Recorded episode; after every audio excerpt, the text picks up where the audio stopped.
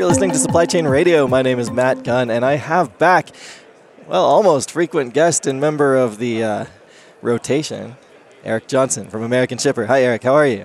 I'm great. Thanks for having me back. I'm definitely not the ace. I think I'm sort of like fifth pitcher in the rotation. Ew, this must be like four or five now. Like you do have a Something punch like- card that you know. Pretty soon you're going to get a free supply chain if you Something do like this that. enough. Yeah. that's right. I, I, yeah, ninth ninth podcast free. That's right. But uh, we are at the RILA Retail Supply Chain Conference here in sunny Phoenix, Arizona, and we um been chatting throughout the day about what we're observing, and this has been an interesting conference because the whole thing has been around reinventing retail and, and reimagining your retail supply chain for the digital future.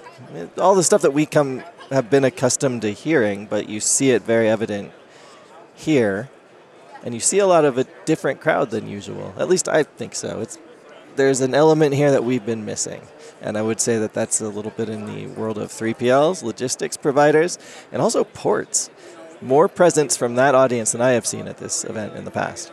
Yeah, absolutely. I think I, I've definitely noticed the same thing. When you walk the exhibition floors here today, you're seeing a lot of 3PLs and, and really sort of prominently displaying sort of like peacocks showing their feathers. And uh, you're absolutely right. The idea that retailers need to reinvent themselves, I think, is sort of touching every single, you know, kind of stakeholder that has a, a stake in, in retailer success.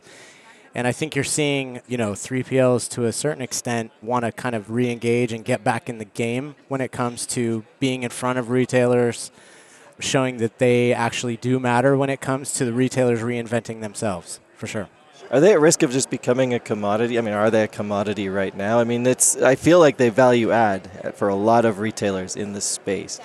But if there are so many of these other upstarts that are focused on doing the last mile or other aspects of logistics faster, easier, more smoothly, what happens to these guys that have been dominating the industry for years? You know, I think I think this has been the question of 3PLs and all their different sort of categories within that broad term 3PL for a while. A couple things I'd say. One, it's hard to say that anyone is a is more of a fighter than a than a logistics company. They don't have any assets. They're not moving anything. Their their raison d'etre is to be in that middle and provide a service and value add, as you said they figure out ways to keep evolving and doing that. It used to be, you know, a little slice of margin or a fee. They realize, you know, that model is probably not going to sustain itself over the course of time. So I think what you're seeing is the kind of ebb and flow. It's almost like a marketing question, like an ebb and flow of the you know the last few years you've seen all these startups emerge in the shipping, logistics, freight, supply chain space all sort of saying, hey, there's lots of inefficiency out there. We can diminish or, or really cut out all of that inefficiency by using algorithms and by automating all this stuff that middlemen have done traditionally. But, you know, forwarders have kind of stepped forward and said, you know, no, we're still in the game over the last few years. 3PLs, NVOs, all different stripes of forwarders, all different stripes of, of 3PLs. And I think what they're saying is, you know, there's still things that they're adept at that technology is not going to necessarily completely account for. You know, origin services, final mile potentially services. You know, having the clout, especially the bigger 3PLs, having the clout to deal directly with carriers and get capacity in tight markets. Those are kind of things that, you know, the upstart technology companies and logistics aren't able to just walk into those positions. So I think you've seen the 3PLs, and, and it's very evident here. 3PLs are starting to like say, no, no, no, we haven't left this market to the upstarts. We uh, we still we believe we are you know in a still in an ascendant position. So Yeah, and I think that message is fairly clear when you do look at some of the way they do position themselves. They're all about being that backbone of digital transformation. It- They've aggregated the best of breed services within their own platform so that you, the retailer, doesn't have to worry about it so much, right? Right.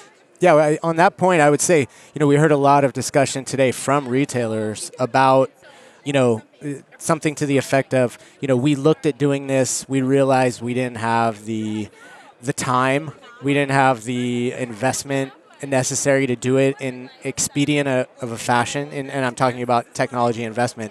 So, I mean, that's an age-old question. Like, that's something that every single shipper wrestles with, and 3PL for that matter, wrestles with all the time you know, do I buy or do I build or do I rent? And I think 3PLs can really insert themselves back into the equation with retailers. They've never left, by the way. You know, a lot of it is the marketing around some of the startups, but they can sort of get back into that kind of pole position as being innovation leaders if they adopt a kind of mixture of their own innovation with some, you know, off the shelf stuff. Look at some of the startups, what they're doing, maybe mimic it, maybe buy, maybe, you know, there's all sorts of things that they can do because they have resources that some of the startups just don't have or have to, you know, spend on just building out their technology or their network. So there was a fun quote this morning, or maybe a passage, but as the morning keynote speaker, Doug Stephens. yes. was uh, pulling out the retail, the retail profit. The retail prophet. Yeah. But he brought up the old quote from Blockbuster Video that, well, you know what? Netflix is a niche service. They don't really play in our space, and we, frankly, aren't worried about that because they're not in our world. Um, we talk about this a lot, almost the point of cliche, but that seems very valid in an industry like 3PLs because if you're not thinking about what the other guy is doing, what those new startups around the edge are trying to innovate on that might be a little bit different or might not come from the same depth of experience that you have. And considering how that might change your whole business, you are at risk of becoming that blockbuster. Well, I mean, you've seen Damco came out with Twill Logistics almost a year ago. I'm forgetting some of the other kind of digital storefront brands that, that some of the established forwarders have, have presented. We've seen Maersk talk about becoming kind of this end to end container logistics service provider for shippers.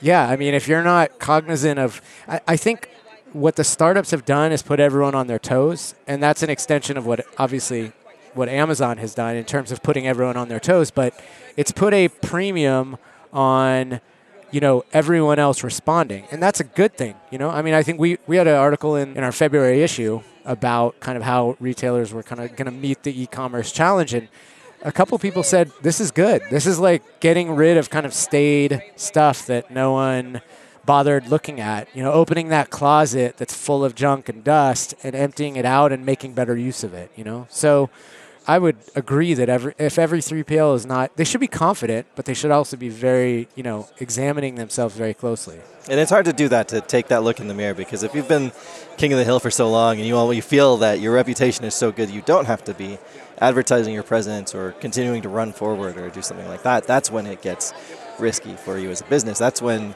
these little guys, or maybe even the Amazon of the world, who find a way to disrupt lots of industries, not just retail get their in because they're, they innovated and they're doing better. Yeah. Well, yeah, it's for sure. I, one of the things that I've sort of thought of recently is how companies tend to gravitate toward service providers that are in the same sort of orbit as them, like size wise. So you have, you know, like on the e commerce, exploding e commerce only kind of list of companies globally that are trying to transact they've tended to you know gravitate toward the Shopify, you know, Magento ecosystems, using little niche providers that help with cross-border trade or some you know some aspect. They're not going to go and get a major piece of software because they can't afford it. They're not even thinking in those terms. Big enterprises, similarly, they might be a little skittish about using a small startup for a major piece of their business when that startup maybe hasn't proven themselves over time. Same with mid tier. You know, and I think you know you're seeing like you know solid logistics companies on that mid tier side appeal greatly to mid tier regional retailers who feel like they're getting a nice blend of kind of cutting edge innovation, but also that handheld service that they that they would expect from a smaller logistics. Right, company. you're opening so, up a little bit more access to yeah that world than you could get right in multiple ways. Changing the subject just a little bit, but staying within this this realm. I feel a little bit like aside from a couple of a couple of sessions that I've attended, that Amazon is less of a scary monster in the closet right now. Is it's just another thing that you have to deal with. It's like another Walmart. It's that big yeah. guy that has all the toys, has the big war chest, and they just are part of this industry now. Do you get that sense that people are just accepting that it's there, and rather than just you know run away from it or try to join it, or simply try to copy it, they're just trying to build a business that accentuates the things that they as retailers focus on and specialize in. Yeah, I think that's a great way of putting it. I think, you know, there's this what the 12 stages of grief or whatever, you know, and I, you know, obviously the first stage is denial and all that. And then there's acceptance somewhere along the line. And I think, you know, I, I can remember about two years ago, I did a presentation for a small group at CSCMP in Jacksonville.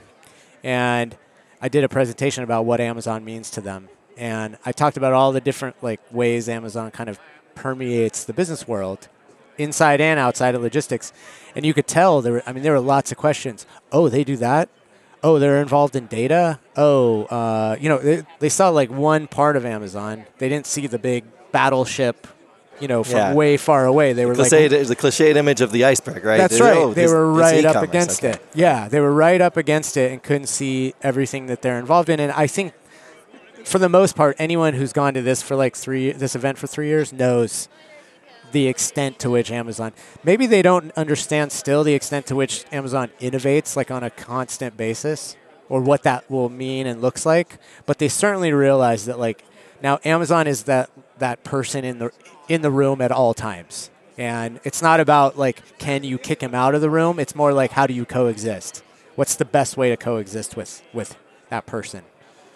Yeah and you know, acceptance isn't the worst thing in this no. in this space because you can make a lot of money times. off. It. You can yeah. make a lot of money off Amazon if you if you have the right approach to them. Right, but always be cautious because they are going to innovate faster and in more unexpected ways than almost anyone. And else. reverse engineer and mm-hmm. learn and yeah, no, for sure. You have to go in eyes wide open. Yep. Eyes wide open. All right, great. So, uh, Eric Johnson, is there anything that we should look for in upcoming episodes of American Shipper, or things that you're interested in right now that you'd like to mention on the show today? Well, sure. I'll have a you know a wrap up on e-commerce from this from this event, and, and just sort of bigger picture, looking at like what companies wrestle with from a you know cross-border e-commerce perspective and some of the interesting kind of approaches that are out there for especially smaller companies but even up to enterprises in terms of how you tap into you know, a big group of suppliers that can sell direct to consumer and from abroad that has no idea what logistics and customs clearance and all that stuff is all about. You know, their eyes have been opened by sales, but they have no idea about what it takes to get from there to here. So that's one area. I think just sort of this is totally un- unspecific to retail, but the wide crazy wide world of trucking visibility and demand matching on that side of things is something I'm I'm really knee deep in right now. So so definitely we'll have something on that in the near future. But yeah, those are the main nice. things. Excellent. Where, of course, for our listeners, can we find you? AmericanShipper.com on Twitter at AmShipEric. Do you give email addresses out? ejohnson at shippers.com. Send me all your juicy, you just did it, so. stories. So, yeah. All right, great. Thank you for joining the show. I think you are, like I said, close to earning a plaque at this point for being a frequent guest. Oh, I thought I was going to get a free frozen oh. Oh, yeah, that's right. Um, all right. We're working on the on the prize. You know, okay. it's, it's all right. And uh, you know, it, it's evolving like everything else. That's right. Yeah, yeah. All right. Thanks for joining us on Supply Chain Radio. My name is Matt Gunn. Find us on iTunes, Spotify, or your favorite podcast network. And of course, for any other news, tips, or well, advice, shoot me a note at scr.podcast at infor.com. Thanks for listening.